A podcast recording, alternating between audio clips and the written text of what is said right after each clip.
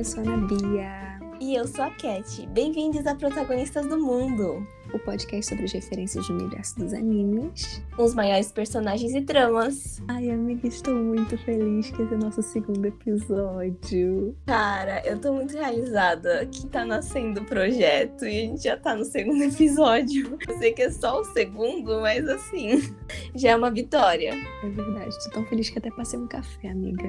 É sobre isso, sabe? Mas antes de falar no tema do episódio de hoje, obviamente a gente vai fazer aquele famoso Jabá. Vamos falar dos nossos patrocinadores e apoiadores do projeto. Temos um novo apoiador agora, que é a Crossover Stores. Eles são incríveis e se você quiser comprar sua camisa de anime com estampas originais e fantásticas, é com eles que vocês conseguem. E Bia, o que, que eu faço? Não tenho dinheiro. Calma, meu pequeno mancebo, você tem 10% de desconto usando protagonistas 10 em todo o site. E lembrando também que a gente tem parceria com a loja Sangeek.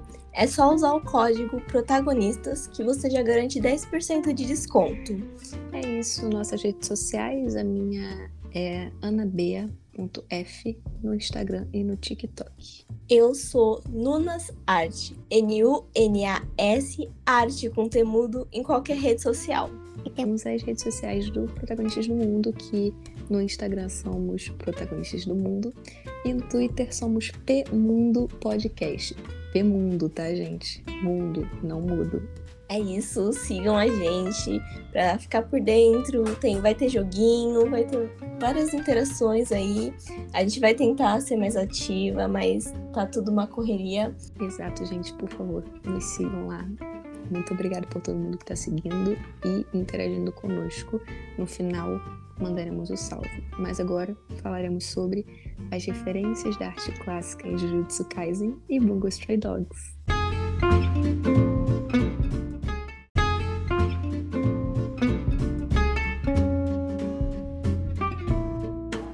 Vi aqui para dar duas informações importantes antes de começarmos a análise. Gente, eu e Cat esquecemos de avisar, mas esse episódio contém spoilers, então por favor, muito cuidado caso você não tenha assistido a primeira temporada de Jujutsu Kaisen ou de Bungo Stray Dogs. Além disso, choveu bastante durante a gravação desse episódio, ou seja, tivemos alguns problemas com conexão. Por isso eu tive que fazer alguns cortes a mais no início do episódio.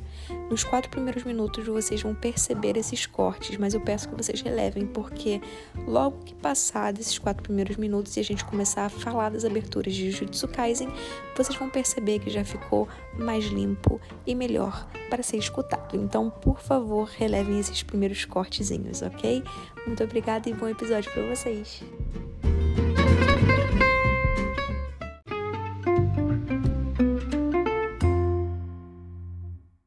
Vamos começar a falar de Jujutsu Kaisen. Ai, amiga, eu só queria falar que eu tô órfã desde o fim de sexta-feira, assim, eu não sei mais o que vai tapar o buraco do meu coração. Eu tô triste porque acabou, mas eu tô feliz porque acabou muito bem, no caso. A gente vai comentar sobre o final da temporada, mas antes vamos fazer um resumo sobre o que é Jujutsu Kaisen. É, conta a história do Itadori e ele participa do clube de ocultismo do colégio. Agora me responda uma coisa, Cat. Que tipo de colégio tem esse clube? Amiga, eu Realmente não sei, mas eu queria falar que é bem coisa assim de adolescente. Eu lembro que quando eu tava no ensino médio e na escolinha tinha essas coisas do jogo do copo, querer brincar com a borracha, perguntar. Então eu achei super normal eles querem mexer com maldição, assim. Certo dia, né, eles encontram o que é chamado de objeto amaldiçoado e eles acabam tirando o selo desse objeto. Aí acaba que o Megumi avisa pro Itadori que o que tinha ali dentro era uma coisa muito perigosa, que podia atrair outras maldições. Aí o Itadori faz o quê? Como todo bom protagonista, ele vai correndo atrás dos amigos dele para salvar o dia. O Megumi tá lá para ajudar ele. Só que o Itadori se vê sem saber o que fazer quando ele é agarrado por uma maldição. Aí o Itadori vira assim pro Megumi e fala assim: "Aí, cara, o que que acontece se eu engolir isso daqui?" Aí o Megumi fala assim: olha só, é capaz de que tu morra, mas tu também pode sobreviver. Aí o Itadori, como todo fã da Pablo Vittar, melhor se arrepender do que passar vontade, foi lá engolir o dedo e aconteceu o que aconteceu. É isso, né? Momentos antes de tudo acontecer, né? E eu só queria fazer um parênteses e falar que a Bia pegou na minha mãozinha pra gente assistir esse anime, porque eu tô desde janeiro pra assistir e eu nunca peguei e sentei pra assistir. Ela falou: Não, eu acho que faltava assim duas semanas pra acabar o anime, nem isso às vezes.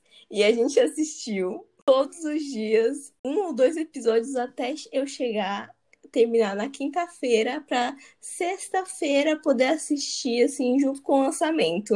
Mas a gente veio aqui para comentar, né, gente, sobre as referências de arte clássica em Jujutsu e vou pedir para Cat comentar um pouco sobre a abertura. Ai, amiga, só para fazer a ponte, né, com o nosso tema, para começar já na abertura, que você até falou que a, o frame final da abertura é uma releitura de Monet, eu achei isso muito interessante que você mostrou para mim.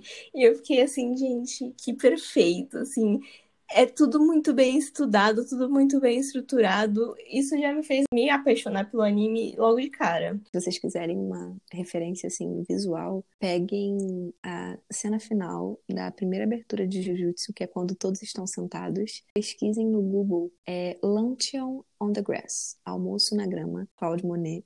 E também circulou, assim, enquanto estava passando o anime, uma imagem de uma, acho que é uma capela, que é muita inspiração, até uma releitura que é uma comparação entre uma pessoa soprando bolinha de sabão, então tem na abertura o Marrito soprando bolinha de sabão. E do outro lado da, dessa pintura, arte em alto relevo, tem uma caveira apoiando o rosto na mão, que é a mesma posição que o Sukuna também tá na abertura. Então eu achei muito interessante também eles usarem isso como referência. E a Bia, ela achou pra gente o nome da obra. Se chama Morte Soprando Bolhas. Olha só que interessante. As bolhas, elas, elas simbolizam a fragilidade da vida. É uma obra de gesso e ela aparece no teto da capela da Sagrada Tumba de Abadia em Michaelsberg, que fica em Bamberg, na Alemanha. Jujutsu é perfeito só pela, por se apoiar e fazer várias releituras na, na arte, né? E além disso, né, amiga, não só eles têm essa estrutura na arte, mas também eles têm uma mega equipe que trabalhou em vários animes é, sim, a gente tem umas, umas coisas para falar sobre a ficha técnica, né, amiga? Sim. Porque eu e a Cat, a gente começou a assistir Euronice juntas, né? Isso aqui é muito off-topic, mas é só porque eu quero comentar com vocês que eu estou amando Euronice. Mas enfim, vai fazer sentido, gente. Espera, continue aí. A gente começou a assistir Euronice juntas, né? Aí, eu nunca tinha visto a abertura de Euronice, mas eu tinha escutado a música, né? Aí eu falei pra Cat assim, ah, não sei o que. Ela falou, amiga, você vai gostar muito da abertura. A abertura é muito bonita e não sei o que. Aí eu, ok. Aí quando eu assisti a abertura pela primeira vez, eu falei assim, amiga, não é possível. É idêntica a ending de Jujutsu Kaisen. Eu achei muito engraçado que, para mim, eu, como eu já tinha assistido um pouco de Yuri Nice, eu, eu vi a ending de Jujutsu e reconheci vários traços da opening, e e com você foi o processo reverso, né? Tipo, meu Deus do céu, tem uma, uns traços da ending de Jujutsu. Eu achei muito engraçado isso. Sim, eu parei tudo e falei, amiga, eu tenho que pesquisar a ficha técnica desse anime. Aí eu pesquisei e vi que o diretor de Jujutsu Kaisen o Sang-Woo Park, ele foi quem animou a abertura de Uranus. E eu fiquei muito, muito feliz vendo isso. Não sei por que me bateu essa felicidade, mas eu fiquei tipo, eu sabia que eu não estava maluca. Alguma coisa tinha em comum. E assim, uma coisa que eu amei, assim, fizeram uma sonora perfeita. E qualquer coisa que acontecia, eu falava para você, nossa, isso aqui foi muito caro. E você toda hora comentando isso. Mas assim, se eu não me engano, cada cena de luta, tipo, tem uma música só para aquela cena. E eu achei isso, assim, de um refino. Eu fiquei, assim, sem palavras. Você vê, você fica assim, cara, com certeza eles gravaram, gastaram muito dinheiro com isso, porque é muito bonito e é muito bem feito. Cada frame desse anime é uma obra de arte, assim. Realmente, assim, às vezes você pausa num frame esquisito, mas não tá tão esquisito quanto normalmente deveria ser, você me entende? versus Pen, amiga, eu compreendo. é, é, era disso que eu tava falando. Mas vamos voltar a falar da trilha sonora, né? E temos alguns nomes importantes também que compuseram é, sonora de outros animes conhecidos por você. Compositor de, da trilha sonora de Doctor Stone, que também foi um anime que estava sendo lançado a segunda temporada junto com Jujutsu. É um anime muito bom também, super indico para vocês. E temos a compositora da trilha sonora de God of High School, que também é um anime que fez bastante sucesso. Esses dois, Hitsutsumi e Alisa Okehazama. Ele é bom e tem um motivo, né? Porque só tem no mão, só a gente que trabalhou em outros animes tão incríveis quanto, então é, tem motivo. Estúdio Mapa. Muito obrigada, Estúdio Mapa, por existir. Obrigada pelos mimos. Obrigada em choque com a qualidade tipo, de tudo que eles produzem. De anime, que é o que a gente só sabe falar, eu acho muito legal a forma que eles referenciam vários animes famosos nos episódios, assim, e é, é uma clara referência, isso não só no anime quanto no mangá, mas assim, você bate o olho e você tem pequenos surtos. Com certeza. Tenho, assim, eu tenho certeza que você teve pequenos surtos aí na sua casa quando você viu as referências a Bleach. Tipo, eu que nunca assisti, reconheci, então você, eu nem imagino a sua reação. Eu quase gritei. Gente, eu juro que eu só não grito porque, né? Quem me conhece sabe que eu tenho uma irmã de seis anos, eu não posso gritar tão alto assim mas eu surtei. Primeiro, né, começamos ali com a referência básica que todo mundo pegou, que é aquela cena que o Itadori tá no porão ali com o Gojo que tá preparando para treinar e ele fala que ele queria usar um Bankai, um Rasengan e todo mundo percebeu que fez referência ali a Naruto, a Bleach, a Dragon Ball.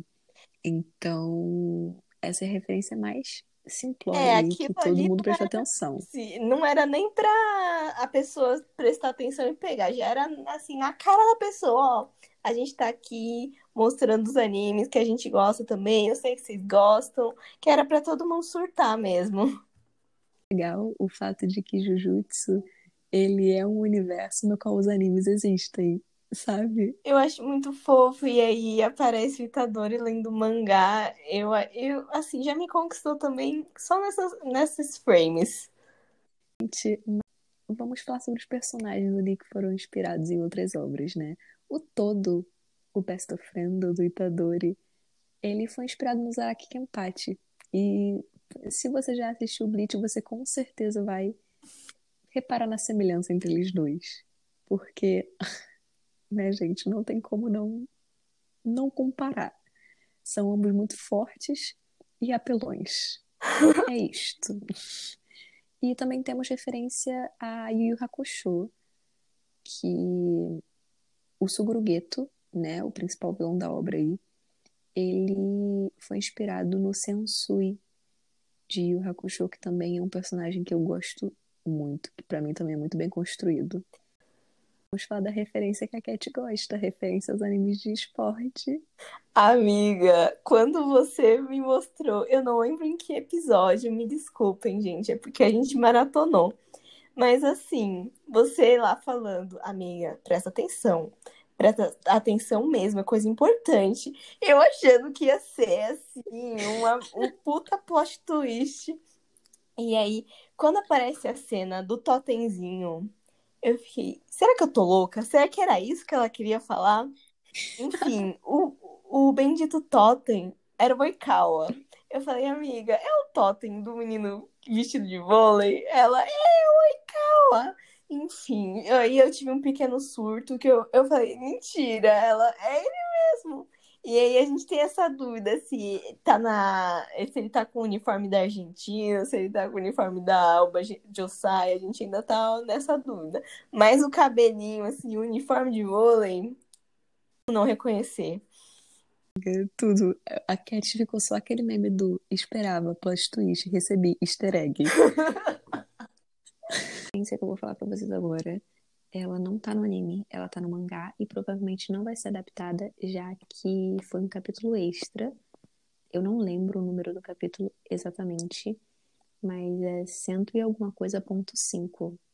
Procurem que vocês vão achar, gente. Me desculpa por não ter dado essa informação corretamente.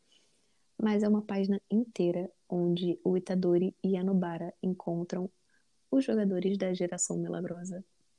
Falam sobre o membro fantasma e aparece o Itadori jogando basquete. Gente, literalmente é uma referência diretíssima na sua cara, estampada a Kuroko no basquete. Você só não vai entender se você não tiver assistido. Eu quero deixar aqui a minha decepção de, da probabilidade disso não ser adaptado.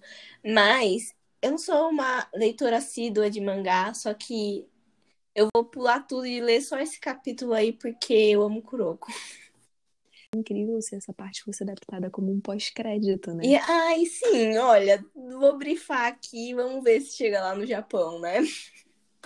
Só referências a outros animes, a gente também tem referência à cultura pop, né, amiga? Eu acho isso aquele momento que o Itadori, ele tá meio que no treinamento, assistindo vários filmes. E aí tem uma micro paródia de Senhor dos Anéis. Assim, eu parei tudo e comecei a chorar de rir, assim. Eu achei muito engraçado. E é, eu achei muito legal eles colocarem essa referência dentro do anime. Fazem referência a pessoas da cultura pop, né? Como a Jennifer Lawrence, que também é sempre citada o Itadori fala que ele gosta da Jennifer Lawrence. Eu também perdi tudo e comecei a rachar. Muito bom. E tem referência também a outros filmes, tá, gente? Como O Náufrago. Ele na casinha do Junpei e recriando a cena com a bolinha de vôlei, chamando Wilson. Sobre referências a animes e cultura pop, a gente tem só isso a comentar. Para mim é isso também.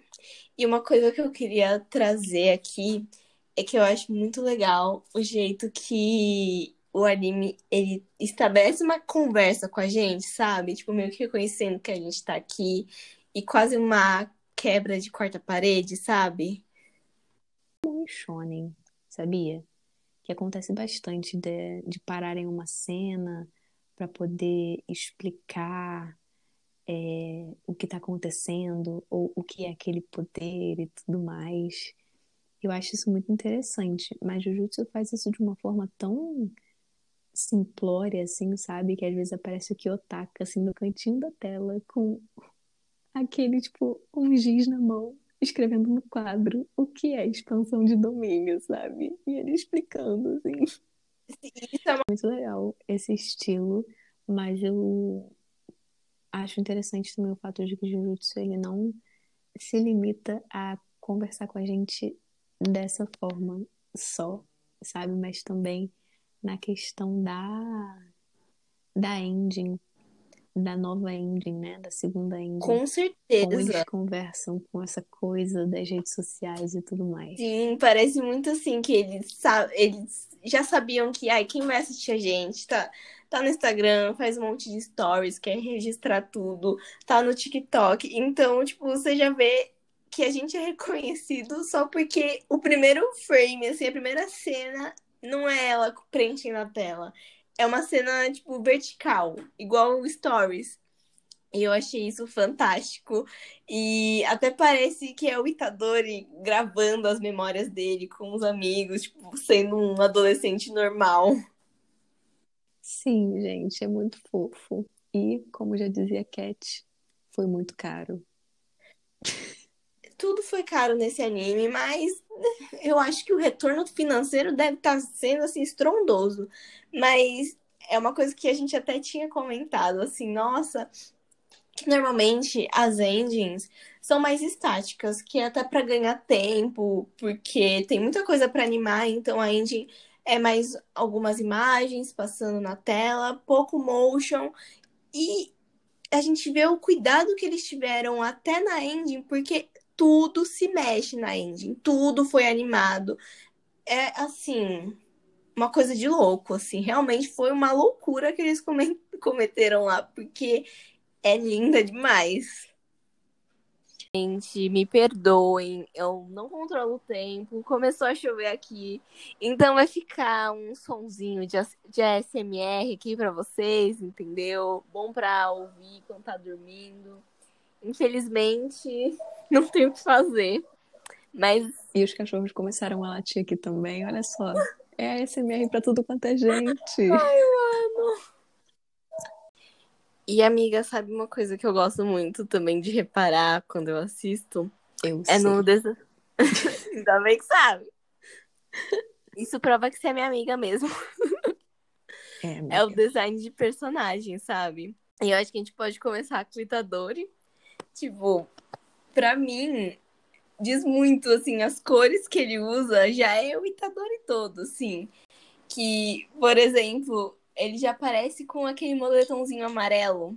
E assim, para mim, amarelo é o Itadori. Ele é muito criativo, tipo, o jeito que ele resolve os problemas. Não é a forma convencional, mas ele resolve. Então é isso. E cada vez você vai passando o episódio, vendo como ele, tá, como ele vai resolvendo os problemas da vida dele, você já vê assim, um, um moleque criativo. Amigo, uma coisa engraçada sobre o Itadori é que ele é um dos poucos protagonistas que eu gosto, sabe? Porque normalmente, para mim, os protagonistas eles são muito do tipo irritantes. E ele é um dos únicos que eu gosto. Não é o único, tá? Porque, né, gente, eu tenho uma tatuagem do Ichigo na minha perna, então. Eu já sou o contrário, assim. Não é todo caso também, mas eu sempre acabo gostando de todo protagonista. Só que é uma coisa que me irrita é que eles sempre são, tipo, super fortes. Acaba me irritando. Isso acontece com o Itadori também, mas eu acho que a personalidade dele, sabe, de ser muito amorzinho, acaba meio que disfarçando isso dele ser mó apelão. É, é, é uma coisa que não dá para compreender, mas é bem comum em shonen essas coisas, sabe? Do personagem principal ser sempre muito, muito, muito apelão. Não tem nem como. Me diz um shonen que o personagem principal é um ferrado. Não existe. É. Já aceitei isso. E voltando pro design, eu gosto muito também do cabelo dele, que é rosa e que é muito para simbolizar a inocência, que é o que Itadori é, ele é uma inocente, ele quer salvar todo mundo e ele acaba meio que quebrando a cara, descobrindo que não dá para salvar todo mundo, e ele acredita muito nas pessoas. E é aquilo, né, gente? As cores clássicas do protagonista: vermelho, amarelo, intensidade, ação Sim, e eu achei engraçado que aquela faixinha que ele tem no pescoço no, do uniforme foi o Gojo que, tipo, escolheu, personalizou para ele. Clássica, assim, identificação de protagonista que sempre tem que ter uma faixinha vermelha, alguma coisa vermelha nos protagonistas para identificar, porque é isso. Normalmente você vê quem é o principal, é sempre muito enérgico, hum, tipo, tem muita energia e pega e tem muita cena de ação. E o vermelho tá aí para simbolizar tudo isso. A não ser que você seja o Kuroko, aí é totalmente o contrário. Exatamente, ele é uma exceção. Mas, já que a gente falou do Gojo, vamos falar dele então, né? Bora. Sobre o design do Gojo e sobre a brincadeirinha da venda, porque a gente comentou no último episódio sobre a questão dos olhos tampados e de como os olhos tampados querem dizer mentira, o que o personagem tá escondendo alguma coisa. Isso aqui é só teoria da nossa cabeça mesmo, porque, assim, quando eu vi o Gojo, eu falei, hum, será que ele tá escondendo alguma coisa? Mas eu também pensei, eu acho que é só pra ser do design dele mesmo, ser da personalidade dele. Mas aí eu encontrei uma brechinha, assim, pra gente fazer essa brincadeira dos olhos vendados e a mentira. Ele tá Exato. sempre dando aquela enganada nos alunos, assim. Eu acho que é no segundo ou terceiro episódio que eles chegam lá em Tóquio e o Itadori e a Nobara estão assim, tipo, louco pra turistar. E o Gojo lá, a gente vai pra tal lugar. E era um lugar mega chique.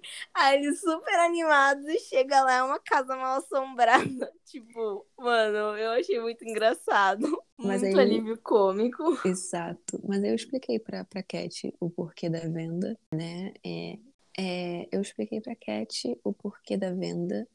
É, tá explicando tudo direitinho no mangá. Tem relação com a habilidade dele e tudo mais. Então eu indico, gente, que vocês leiam o mangá antes dessa desse arco ser adaptado na segunda temporada. Eu super indico, o mangá tá fantástico, mas eu digo para vocês irem com o coração preparado, tá, gente? Eu já tô preparada para tudo. Mas o Junpei, você fez um, é, uma análise totalmente incrível sobre ele. Eu achei maravilhoso. é super simples, mas eu achei interessante que ele tenha o rosto dividido, né? O cabelo dele, o cabelo dele é preto. Então tem essa coisa que ele tá dividido entre o bem e o mal, porque ele meio que foi. É, o Marito foi atrás dele e começou a envolver ele nessa coisa de maldição. Então ele tá entre o bem e o mal, porque logo depois ele conhece o Itadori e ele não sabe o que fazer depois disso. Então eu achei engraçado, e até no rosto dele, tipo, o contraste branco e preto. Então, eu achei legal usar essa coisa do design de personagem para transmitir também um pouco da história do personagem.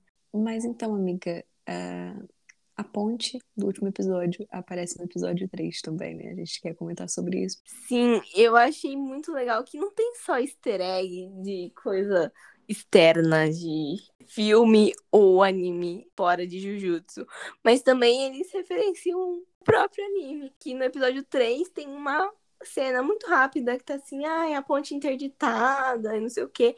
E aí você vê que essa ponte é meio estranha. No final da temporada aparece essa ponte amaldiçoada que acabou passando a maldição pra, pra irmã do Megumi. E aí, meio que no terceiro episódio era um aviso assim, tipo, eu tô aparecendo aqui, mas não é só pra ilustrar. E citando essa questão do ciclo, a gente pode falar da luta do Itadori junto com a Nobara contra a maldição. Sim, eu achei assim muito fofo que a primeira missão deles, do Itadori e da Nobara, eles tiveram que enfrentar juntos. E aí, no último episódio, que teve a maldição lá, que eles tiveram que lutar contra, eles também tiveram que enfrentar isso juntos, sabe? Então, é meio que um ciclo. Voltando ao início, tipo, de tudo como eles tiveram que enfrentar. Só que aí, se você faz um comparativo, você vê, tipo, a evolução de o quanto que eles ficaram mais fortes desde do, da primeira missão. Muito fofo, né? Amizade do século. Isso aqueceu muito meu coraçãozinho antes de acabar tudo. Então vamos fechar pra falar de Bungo. Vamos. Uhul.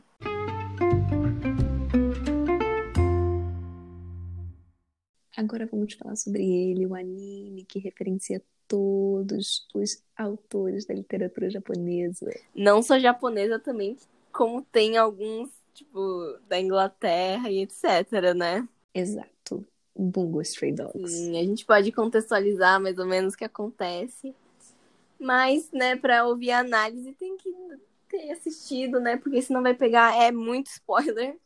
Mas enfim, tava rolando uma série de assassinatos. E aí tinham vários detetives investigando o caso, porque tinha essa suspeita que era um tigre que estava matando várias pessoas. E eles queriam capturar esse tigre, né, para acabar com os assassinatos. E o anime começa, né, mostrando, apresentando o Atsushi Nakajima, que é um órfão, e é o encontro dele com o Osamu Dazai, que é um, o detetive que está investigando esse caso. E a partir disso começa a desenrolar o anime. Então, para começar a nossa análise, eu quero deixar claro para vocês que a gente não vai falar sobre o paralelo entre os autores e os personagens, porque são muitos autores e muitos personagens.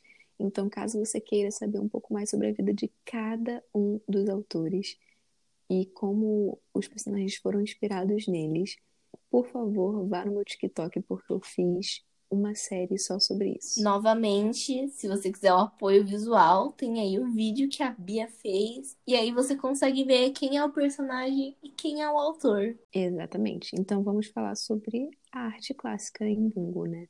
É, obviamente, quando a gente fala de arte clássica e Bungo, a gente se remete à literatura mas a gente tem aí fortes inspirações de movimentos e escolas literárias específicas, como o modernismo, né, amiga? Sim, eu achei muito legal ele usar isso, porque ele pega os autores que viveram na mesma época e que estavam vivendo o movimento modernista, que foi algo que nasceu na Europa, mas acabou se espalhando pelo mundo inteiro, até que a gente estuda aqui o movimento modernista no Brasil, e acaba respingando também um pouco no Japão.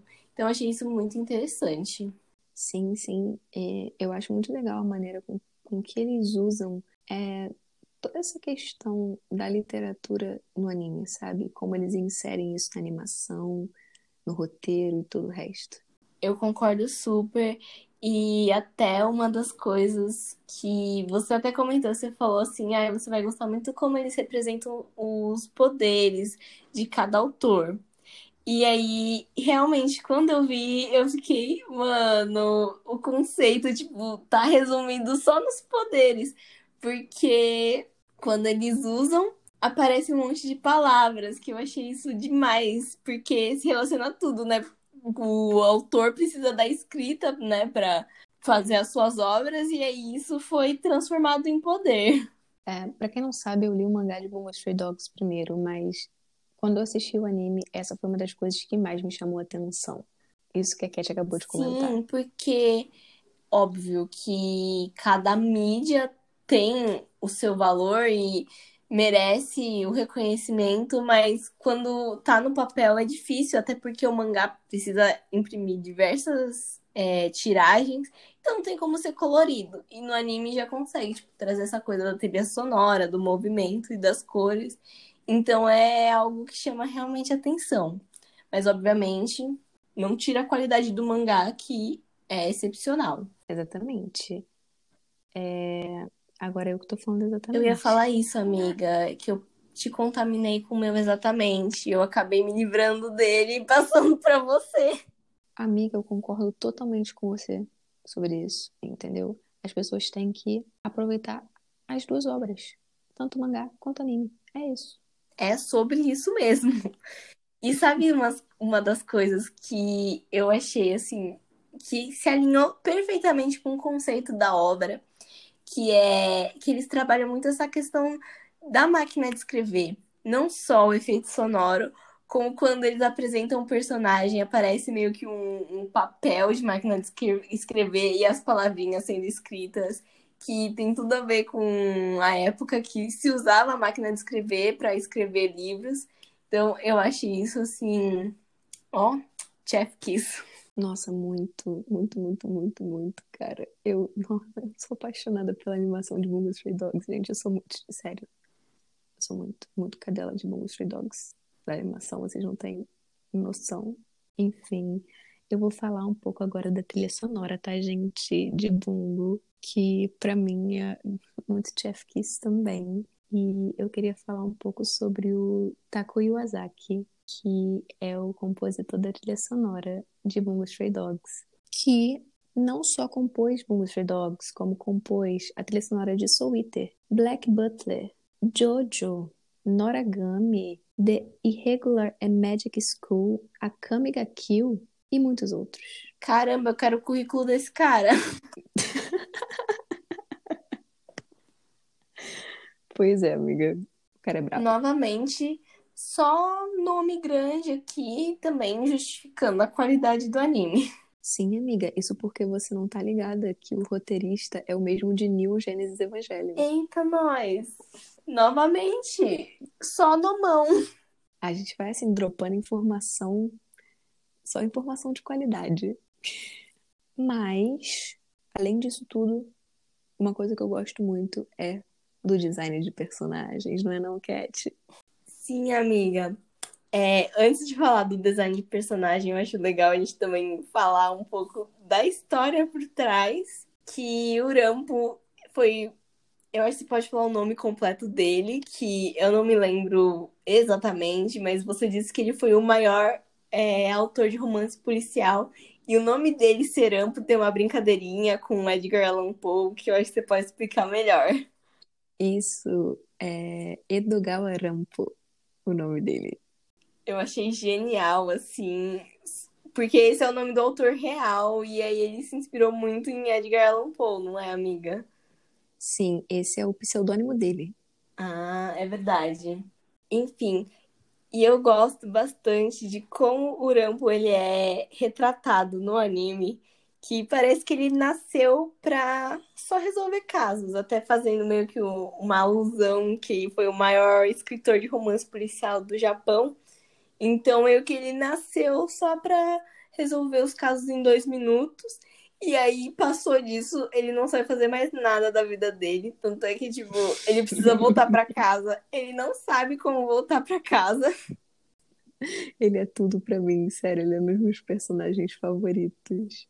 Sim, e ele é o person seu personagem favorito com razão, né? Porque até os próprios detetives estão lá e reconhecem assim, ah, a agência é o que é a agência por causa do Rampo, e ele não tem nenhuma habilidade especial, ele é o que é, entendeu? Ele nasceu assim, sabendo resolver casos, só sendo humano, sem poderzinho. E eu achei engraçado que ele tem os olhinhos fechados.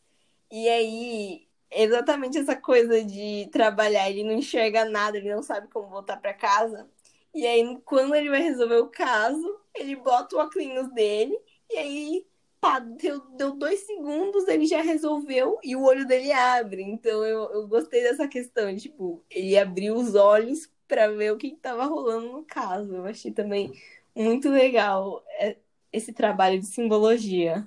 É o que dizem, né, amiga? Se o Rampo tivesse em Death Note, é, encontraria um assassino em menos de dois minutos. E a, o design do Atsushi também, né, amiga? Que é a coisa mais linda do mundo. Sim, eu achei muito legal que ele tem essa coisa do cintinho solto. E aí, quando ele tá de lado, assim, ou tá de costas, ele, o cinto aparece e faz meio que uma referência, tipo, de, do tigre, sabe? Que ele tem a cauda do tigre. Eu achei, assim, que teve um, cuidado, um cuidadozinho para representar na roupa dele, assim. Sim, é muito fofo. Inclusive, você falou sobre o anime já entregar logo nos primeiros minutos, assim, que o Atsushi é o tigre. Eu tava assistindo e aí eu vi a cena, já vou comentar sobre ela, mas eu falei assim, hum, acho que ele é o tigre. Porque meio que eu achei muito legal como o anime trabalha também a questão de reflexo. E que o Atsushi ele tá sempre em busca de saber quem ele é, se ele pertence a algum lugar. E toda vez que ele está se questionando isso, que ele está refletindo, tem alguma cena que ele está se olhando no espelho, que ele está olhando tipo no reflexo de uma janela ou no reflexo da água. Eu achei muito legal isso. E falando em reflexo, acho que nos primeiros 10 minutos aparece o Atsushi se olhando no espelho. Ele estava com muito medo do tigre, ele estava falando que o tigre estava atrás dele. E aí é uma cena de noite, ele se olha no espelho e vê os olhos do tigre, mas meio que ele não tá se reconhecendo, então entrega ali, tipo, ele tava se olhando e na verdade ele era o tigre. Eu achei assim muito legal que já entregou isso de cara. Mas você só percebe se você for a Catherine Nuna. Senão você não percebe isso, né, gente? Porque a Cat ela tem uma mente avançada. Ai, meu Deus do céu. É, é, é, isso que eu ia comentar também. Tem que ter, tipo, um olhar mais treinado. E tá tudo bem não perceber isso. É que, tipo, são... pra perceber essas coisas tem que estar tá antenado. E, tipo, tem que ter um estudinho por trás, assim, de simbologia no cinema que é para isso que a gente tá aqui, para desmembrar o anime e falar, tipo, de, desses símbolos, que aí vocês vão sair com um olhar treinado para os próximos animes que vocês assistirem. Exatamente, para isso que serve o podcast, é para vocês não precisarem fazer uma faculdade para aprender a falar sobre isso. Mentira, gente, estudem. amiga, você tá falando para jogar meu diploma no lixo? Não, amiga, por favor, não faça isso. Então, gente, essa foi a nossa análise sobre Bungo Stray Dogs. É, eu queria também é, só passar por cima, assim, pra falar, porque a gente falou que Jujutsu é do estúdio Mapa, então eu queria falar que deixa uma menção honrosa ao estúdio Bones, que é o estúdio de Bungo Stray Dogs, que também é o estúdio que produziu Fullmetal Alchemist Brotherhood, Boku no Hero, Noragami, Mob Psycho e muitos outros animes que a gente gosta tanto e que a gente pode vir a comentar aqui. É isto, vamos para as despedidas agora.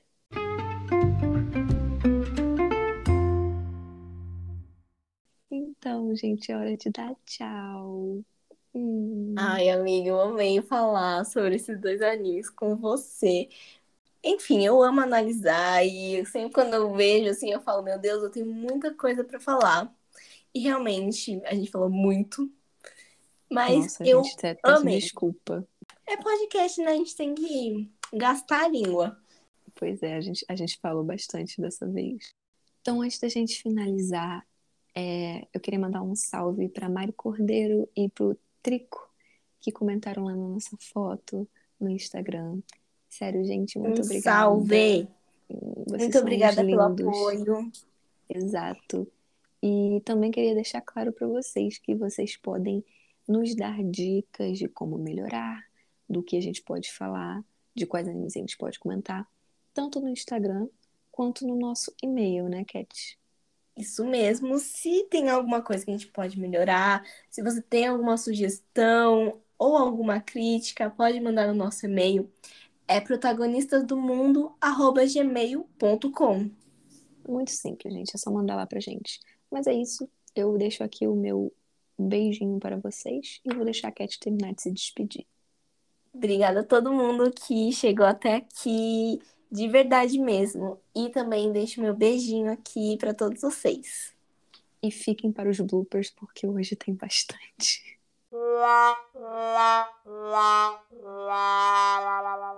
Deixou 350 reais num, num livro de Haikyuu. Não, assim, tipo, fanzona assim, Não, mas não, não, tu- tu não tem argumento. Tu não... Ah, sim, a gente esqueceu de falar de novo, né? Meu Deus, tô matando os cachorros. Luísa Mel. Pessoal, deixa eu só pegar um- uma colher. É muito bom, né? Que a gente faz tudo com o podcast gravando aqui. Tipo, foda